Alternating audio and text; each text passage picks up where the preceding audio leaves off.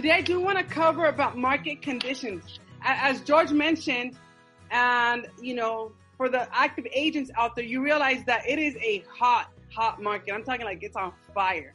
I actually ran some stats, okay? And in the city of Fontana, there's 122 available properties, yet there's 313 pendings. What does that tell you? That tells you that, that that's how many buyers are out there. Riverside, there's 547 properties pending and 282 actives. That, I hope that you guys realize that that shows you that there's a shortage in inventory. That's why you have these agents scrambling. And that's true. There's agents that call and say, is the property available? And that's all they need to know. They, they, they, and, and you feel their sense of, of desperation. This is my, my 20th offer and, and I'm offering 20,000 above and, and I'm not getting the offer accepted and, and you feel the desperation. And if they feel it, can you imagine their buyers? Can you imagine the buyers?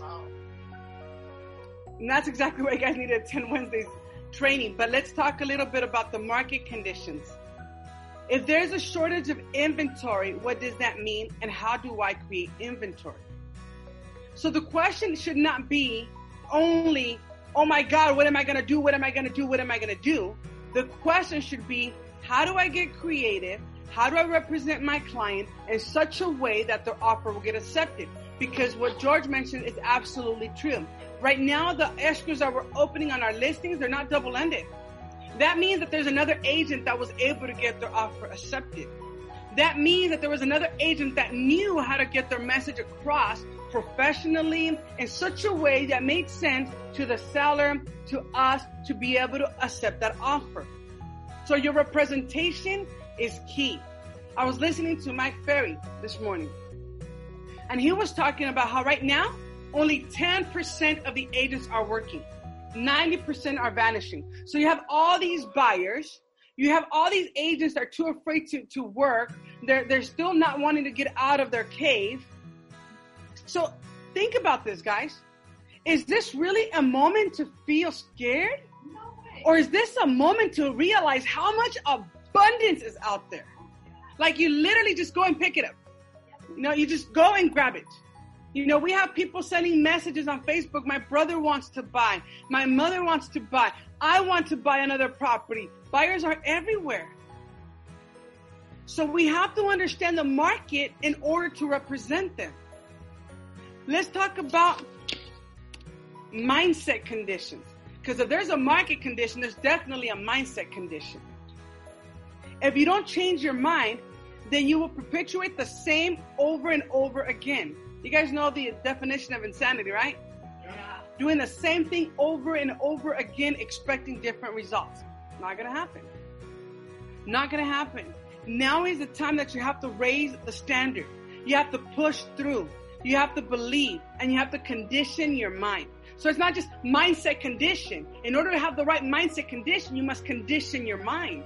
You must condition your mind in such a way that you know how to present the offers, that you know how to go and grab that buyer that is, that is looking for somebody to represent them and, and try to help them to be able to purchase a home. Don't try, make it happen. But how are you going to make it happen? It all starts here. I remember that um, George and I, we took a class at PLNL, Productive Learning and Leisure, and we were talking about the mind, right? We were talking about what a powerful tool it is because everything begins with a thought. Everything. Everything. Your feelings, your actions, the result, it all began with a thought. That means that it all began here. Before the mouth speaks, it's because there was a thought. A lot of times we say the tongue is the strongest muscle of the body, which it is because you can tear down or build up. It is because you can affirm or, or you can create ne- negative verbiage out there. But it's not going to come out of here unless it begins here. So we must ask ourselves, are we conditioning our minds? When the mind is weak, a situation is a problem. When the mind is balanced, a situation is a challenge. But when the mind is strong, these situations become opportunity. So are you seeing today's market as a challenge or as an opportunity? And when you feel stuck because you don't know how to change it, so that you can shift it into an opportunity, then start looking at what are you doing here? What are you feeding your mind? The mind is a muscle. How are you working it out? So let so always every single morning wake up and say, what is my mindset condition? Check it if it's not right. Get it straight. Get it straight.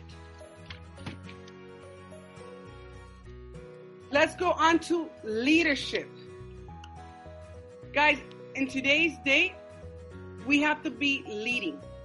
In order to be able to get our clients offer accepted, and any listing agent out there knows that when you're going to go and pick up listings, you have to be a leader. Listings and buyers are two whole different, it's a different ballgame. It really is. You know, most buyers, it's easier to lead them if you set the expectations from the beginning. If you show them that you're professional and that you're knowledgeable. If you sat down with a buyer and you said, hey, look, there's 122 properties available, but there's 313 pendings that is how many buyers are out there. And I'm going to position you in such a way that you need to follow my advice. And when I tell you submit it like this, like this, like this, that's exactly what you're going to do in order to ensure you get your offer accepted. That is being a leader in front of your buyer, correct? That's also the type of leader you need to be when picking up listings. Because hey, right now the the the name of the game, which always has been, but more so than ever, is get listings. And when you're in front of a li- of a seller, you need to show them that you're leading. You need to tell them, hey, you know what? Do you want me to be honest with you, or you want me to tell you what you want to hear? This is what you need to do if you really want top dollar. There's a lot of buyers out there, and, and properties will sell. But if you do this, will be the difference between thousands of dollars. So you have to be willing to lead. You have to be willing to tell people what they need to hear, not only what they want to hear. you have to be willing to go on appointments first in order to be leading, right? Being a leader means being willing to step up to the responsibility, step up to the challenge. Being a leader, in order to be a, like the right leader, you have to truly understand the market condition. Because there are people out there that'll say, oh, no, no, no, no, no, this is how you got to do it. No, no, no, no, no, no, I know this. I know this. I mean, we all know the ones that think that they know it all, yet they know nothing. So it is important that as we decide to be leaders, that we understand the market conditions, that we understand our responsibility, that we understand what we're having them sign so that we can truly be the leader that they need us to be. Because if not, they're going to realize it. They're going to realize and they're going to go somewhere else. Be knowledgeable enough to guide. Take massive action. A true leader takes massive action. When everybody's asleep, they take massive action. They wake up early, they set their goals, they get up, and even when they don't feel like doing it, they do it. Be okay with confrontation, yet be wise in your negotiation. I'm not saying be disrespectful. I'm not saying go and talk to everybody rough. But you have to know when you have to step up and be confrontational, and you have to be wise in the words that you use. Because a true leader is knowledgeable, is wise, and is okay with confrontation. You have to be okay with confrontation. That's the name of this business. That's the nature of this business.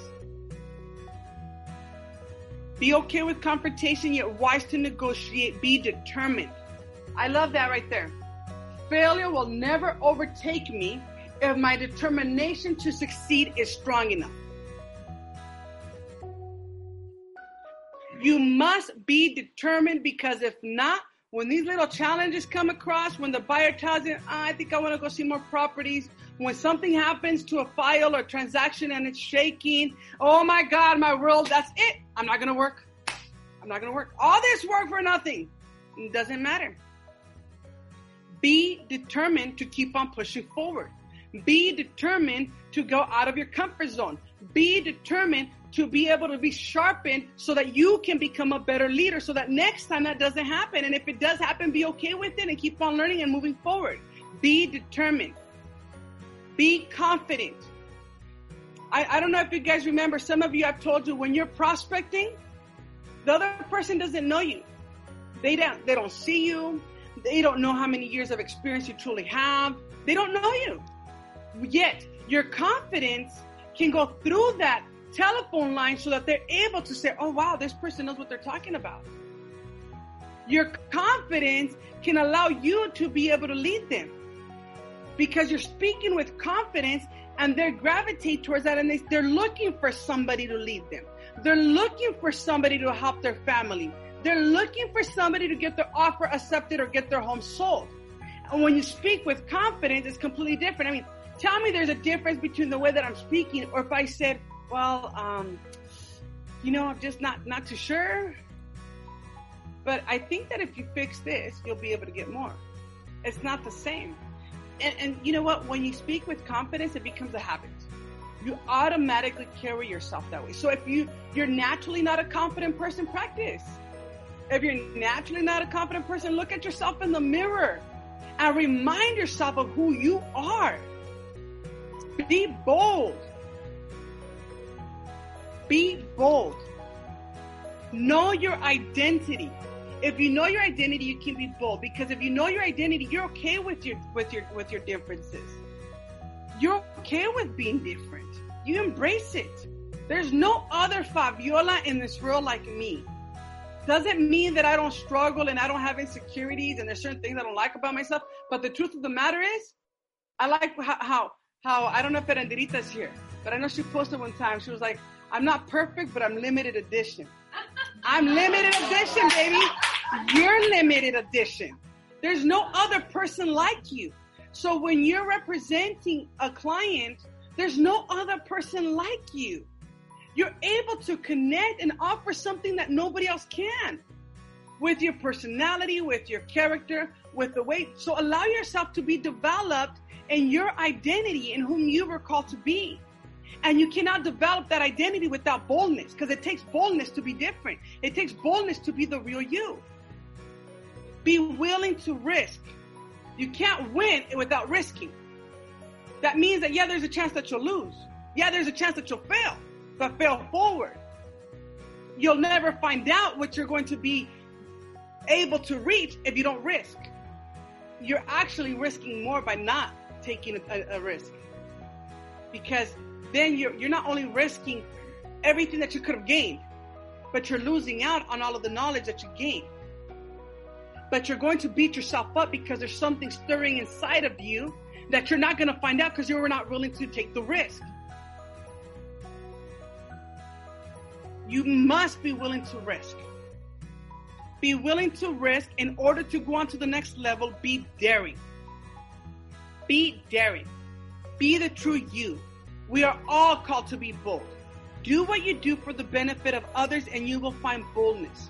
A lot of times it's easy to be able to say, I can't, I'm scared, I'm not comfortable with it, I don't feel like doing it, I am too tired, I am too busy, I need to go do something else, let me go take care of that, let me go take care of this, let me go run an errand. But when you realize that you're not doing it for yourself, that you're truly doing it for the benefit of others, you will be able to find boldness when you realize that when you're on the negotiation tables and, and that family, because for, you know, for you, it might just be a number at that moment. For you, it might be that one extra escrow that you're looking for. But for that family, it represents their shelter. For some of them, it represents the first home that anybody in that household has ever bought. It represents a whole different opportunity. It represents that when that person is of old age, now they can look into a reverse mortgage. Now they can look at what they can do to be able to be in a better financial situation. So when you start really taking a look at what it means to do it for the benefit of others, you will be able to find the boldness to go out there and negotiate for them. When you realize that you're doing it for the benefit of your family and your loved ones, you will be able to find the boldness to step out. So be bold. Guys, I know that it was a short message. I figured George took up a lot of it, so I was okay talking fast. and I hope that you were able to get something out of it because I really, I feel like lately to me, I've, I've been hearing the word be bold, be bold, be bold. And I think that in today's market conditions and in today's world that we're living in, it is, yeah, you can't be average. Because remember, average is going to get poor results. You're not supposed to be average, you You have to be exceptional. And to be exceptional, you have to be bold. So let's go out there, guys, and let's be bold. I hope you enjoyed this message.